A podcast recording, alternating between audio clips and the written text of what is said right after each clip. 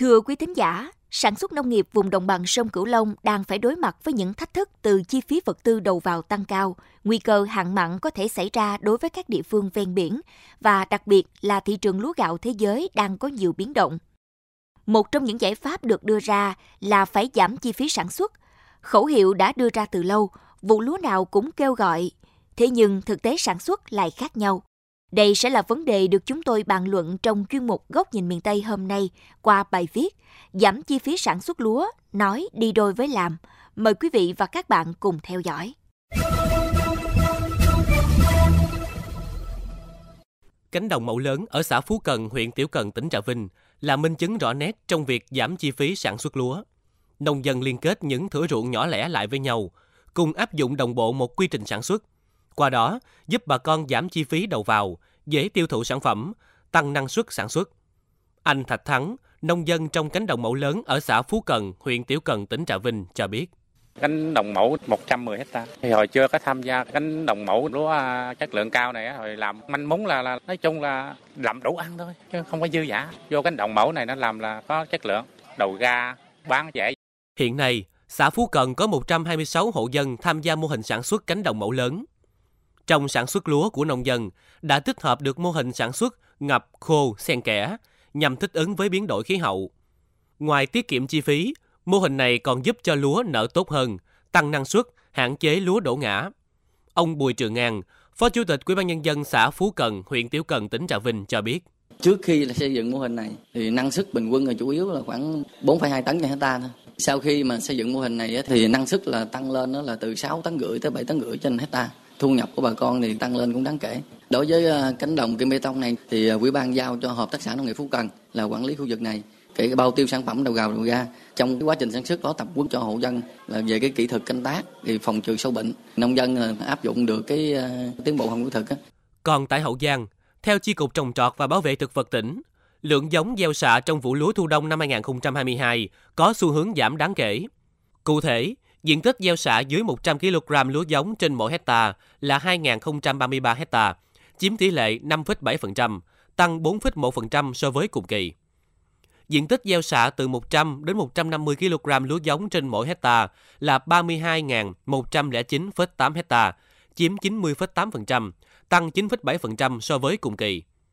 Diện tích gieo xạ trên 150 kg lúa giống trên mỗi hectare là 1.219 hectare, chiếm 3,5%, giảm 13,8% so với cùng kỳ. Hiện nay, Hợp tác xã Thuận Tiến ở xã Vĩnh Thuận Tây, huyện Vị Thủy, chuyên sản xuất lúa giống chất lượng cao bằng phương pháp cấy máy. Sử dụng máy cấy lúa đem lại nhiều cái lợi cho nông dân, nhất là giảm lượng lúa giống. Đặc biệt, trong bối cảnh chi phí giống, vật tư đầu vào tăng, thì việc giảm lượng giống là một phần quan trọng để giảm chi phí. Bởi thực tế, hiện lúa giống nguyên chủng trên thị trường có giá trên 40.000 đồng một ký, giống xác nhận khoảng 27.000 đồng một ký. Như vậy, khi sử dụng máy cấy, nông dân có thể giảm 3 lần số lượng giống, kéo theo giảm tiền giống. Hiện nay, hợp tác xã có khoảng 120 hectare sản xuất lúa, trong đó 80% diện tích áp dụng cấy máy. Ông Trương Phú Quốc, Giám đốc Hợp tác xã Thuận Tiến cho biết. Ví dụ thường người ta xả tay thì khoảng 20 kg, bây giờ người ta xả thưa nó 15 kg. Còn tôi cấy thì khoảng 6 kg, 6 mấy à. Trên công thì hectare thì khoảng 60 kg, kia người ta hectare cả 100 kg. Thưa là hạn chế bệnh, bởi vì thưa là cánh nắng mặt trời nó tới gốc rồi. Cái thứ hai là thưa cái nở mạnh hơn. Thường là cái cây nở thì bao giờ nó ra bông ra chồi cũng mạnh hơn, cũng tốt hơn. Tại Vĩnh Long, ông Nguyễn Văn Liêm, Phó Giám đốc Sở Nông nghiệp và Phát triển Nông thôn tỉnh Vĩnh Long cho biết, tỉnh này là địa phương được Trung tâm Khuyến nông Quốc gia và Viện Lúa Đồng bằng sông Cửu Long thực hiện mô hình thí điểm giảm lượng giống gieo xạ từ năm 2017 đến năm 2018. Qua đây cho thấy kết quả rất tốt.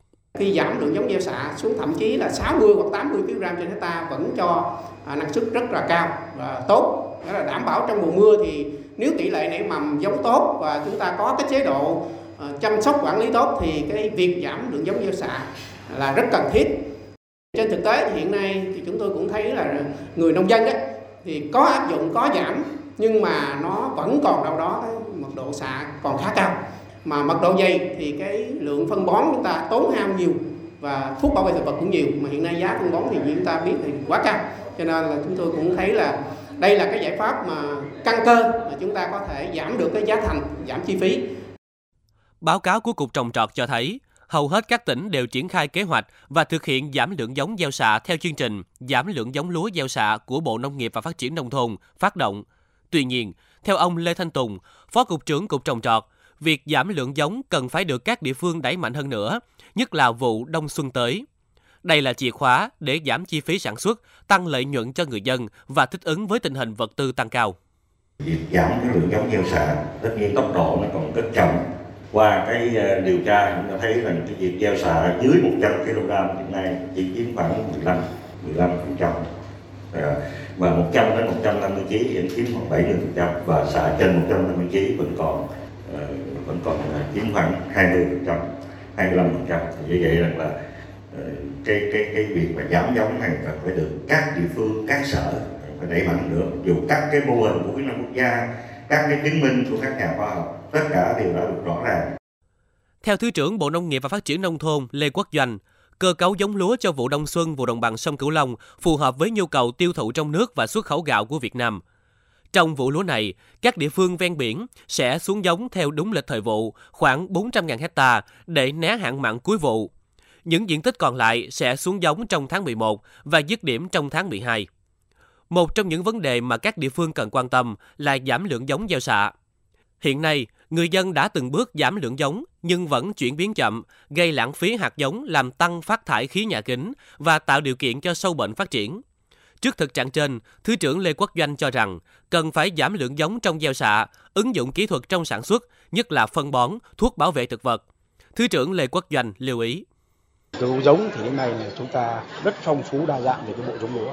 Đấy, ngắn ngày, năng suất, chất lượng cao thì chúng ta lựa chọn là cơ cấu giống ưu tiên là cái năng suất cao xuất khẩu và cân đối vừa phải cái tỷ lệ giữa cái cơ cấu để mà phục vụ chế biến và cũng như là cái nhóm đặc sản lúa thơm.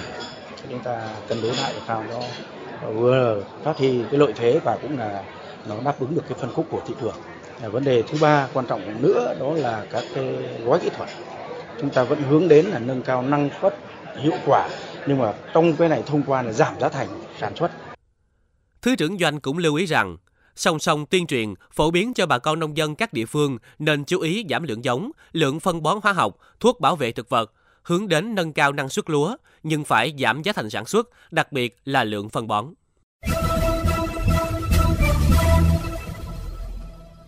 Thưa quý thính giả, có thể thấy mục đích lớn nhất của việc giảm chi phí sản xuất là mang lại lợi nhuận nhiều nhất cho nông dân và mục tiêu xa hơn là mang nền sản xuất nông nghiệp trở lại đúng quỹ đạo, canh tác thuần thiên, bền vững.